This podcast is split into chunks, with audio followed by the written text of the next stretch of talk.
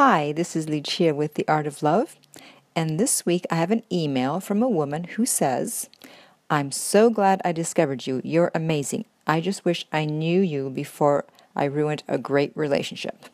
Well, fear not, you discovered me now, and we're gonna fix this.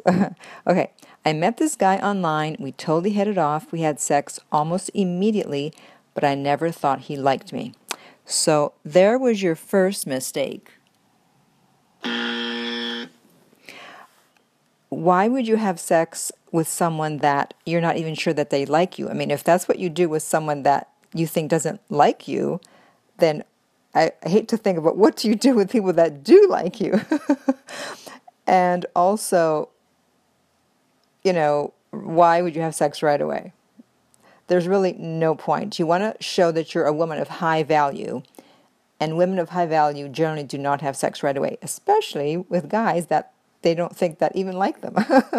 okay.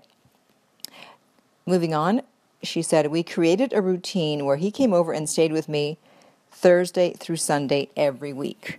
And there's mistake number two. That's just too much time. That's, let's see, Thursday night, Friday, Saturday, Sunday. That's three and a half, that's like half the week. Again, a woman of high value has a life, she's got things going on. She doesn't start seeing someone and eventually, after, after a short time, have him come over every single weekend. It's you're saying, well, I have no life and I'm so needy that I'm just going to turn my life over to you and you're going to be the focal point. Guys don't want to be the center of attention in your life. They want you to have your own life. Okay, carrying on. he texted and called me every day. Good. He took my son and myself out to dinner all the time. He was so thoughtful and was always calling ahead to see what we wanted to do. So here's where I messed up. Okay, here we go. I've had so many failed relationships since my divorce in 2013, and once I started getting feelings for him, I began to do the relationship suicide. Yes, I talked about the self fulfilling prophecy of being insecure in a previous podcast. So if you go back a few podcasts, you'll see it talked about insecurity, and the irony of it is that it actually causes the situation that you fear to come about. So she says, I broke every rule you teach. I double texted if he didn't respond. Yikes. I accused him of seeing someone else. Ugh. I texted my feelings. Ugh. I came across as needy. Ugh. You're killing me. yes, those are all no nos. Double texting. If someone doesn't respond, oh well. Whatever. Okay, you're not getting a second text. You do not double text unless it's for logistical purposes. You know, you're supposed to meet them somewhere and you know like I said like where you know where are you or what's the address again and you don't hear from them and you go oh I don't know if you got my text blah blah blah but anything else other than logistics generally you do not double text. Uh, accuse them of seeing someone else? Again unless you have concrete proof not just circumstantial evidence that they're cheating, you better not accuse someone of cheating because a lot of times that's your own insecurity. Texting your feelings, you know, unless he asks you what your feelings are, you don't need to tell him. I'm sure he knows you like him. And, you know, what are you trying to do by texting your feelings? You're, he's supposed to be texting his feelings, if anything. you don't need to text your feelings. I'm sure he knows you like him. Okay. The sad part is he tried to work with me and reassured me many times, but for whatever reason, it wasn't enough. Yes, because of, of insecurity. It's like a, a hole that can never be filled, no matter what, no matter how he reassures you. Unless you fix that insecurity, it doesn't matter what he does. And every relationship that you are in or you are going to be in is not going to work out because insecurity will always kill it. That's why you say you had many failed relationships, and you probably did the same thing.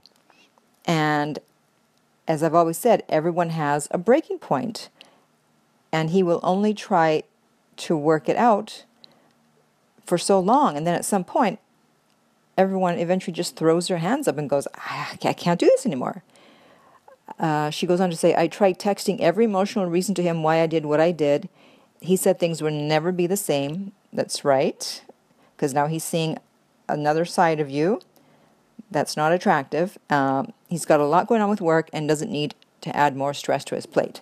For guys, work is priority. Peace of mind is priority. Women are willing to put up with less peace of mind if they have safety and security. But guys, they need to be focused on their work. They want to be focused on their work.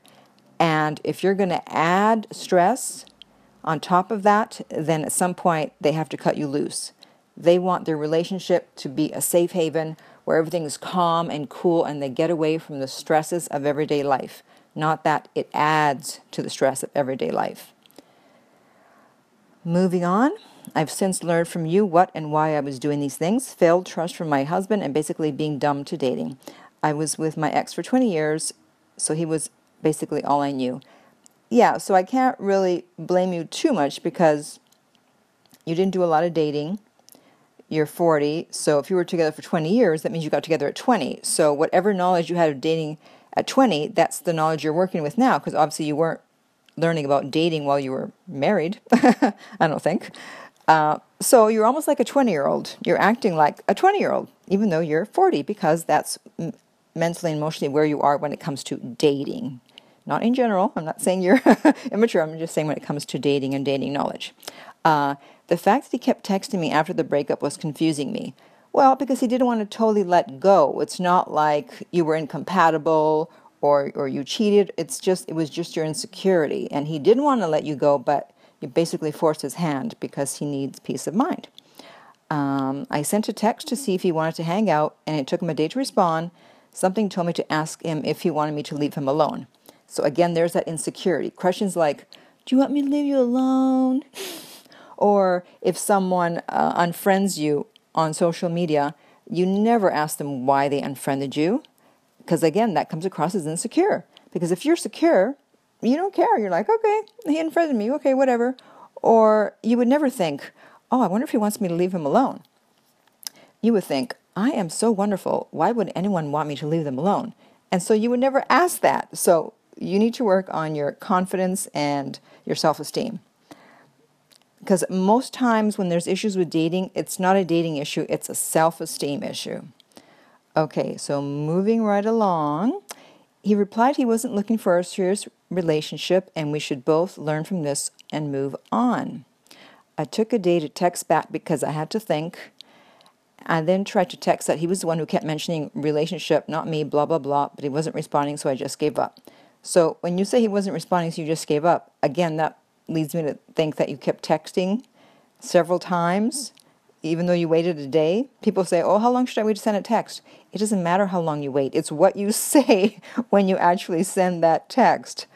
It doesn't matter if you wait a week and then you send a text saying, Well, you're the one that kept mentioning, you know, you're trying to make it look like he's doing something wrong and he's not doing anything wrong. And again, that stems from insecurity. Okay, he still follows me on Snapchat and Instagram. My idea is that if I just lay low and continue to work on everything I did wrong and just get better at dating, that I'll learn for next time. Yes, you're absolutely right. How do I get this guy back? We had talked about him moving in once his lease was up in October. Well, I would strongly advise against that. First of all, you have a small child and you don't need to be living with a guy. If you have children, then the only person that's going to live with you, the only male that's going to live with you, besides a family member, is the guy you're married to. Because otherwise, you're teaching your child it's okay to just live together. Because living together is not a commitment, it's a convenience. Marriage is a commitment. So, no living together. But that's not what you wrote to me for, so I'm not going to harp on with that. So, I really hope you don't have anyone move in unless you're married. Okay.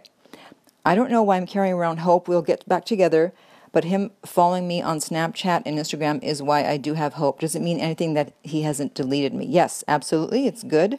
He wants to see what you're up to.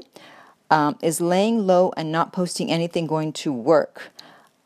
I think, yeah, I think that's a good idea because otherwise he can see what you're up to and then he won't miss you as much because he still feels like he's kind of a part of your life as long as he can see what you're up to. But if he has no idea what you're up to, then he feels the emptiness and loneliness of not having you there. So he'll miss you a lot more and it might cause him to want to reach out. So definitely disappear. Um, and she says, "How can I show him? So show how can I show him that I've changed and learn from my mistakes?"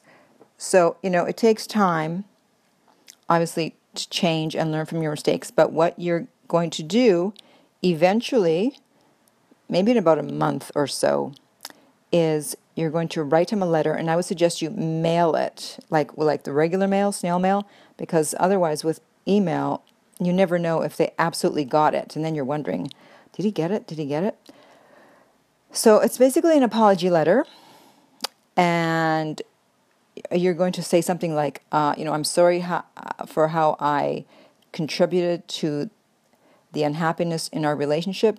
I realize now I said and did things that pushed you away you know, I'm working on myself. Uh, I'm reading relationship books. I'm asking es- experts for help. I'm talking to Lucia. No, you don't have to say that. Um, I realize I've, you know, pushed you away with my mistakes, and I'm interested in learning how I can be better next time, whether it be with you or someone else in the future. And, then you might even make a little list of things you did wrong. You know, I sh- you know, I some of the mistakes I learned so far are, you know, I did this, I did this. You know, a little just bullet points, and uh, you know, hope all is well with you. Take care. And then, if he wants to contact you, he will. You don't have to say, "Do you want to get together?" You don't have to say that because if he wants to give you a second chance, it has to be his idea. You can't ask for it. And keep in mind, it might take him up to eight weeks because he's going to go back and forth in his mind. Should I, shouldn't I? Should I, shouldn't I? Should I, shouldn't I? And that's fine because actually, the more time he takes, the more time you have to work on your issues. So you'll be even better when he does contact you. So, in the meantime, do not contact him at all except for sending him that letter. And if you contact me, we can do some private coaching and uh, I can work on it with you.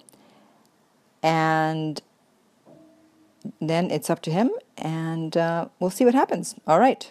So, if anyone has any questions about this or any other topics having to do with love, dating, and relationships, you can contact me at my website, theartoflove.net. And in the meantime, remember that love inspires, empowers, uplifts, and enlightens.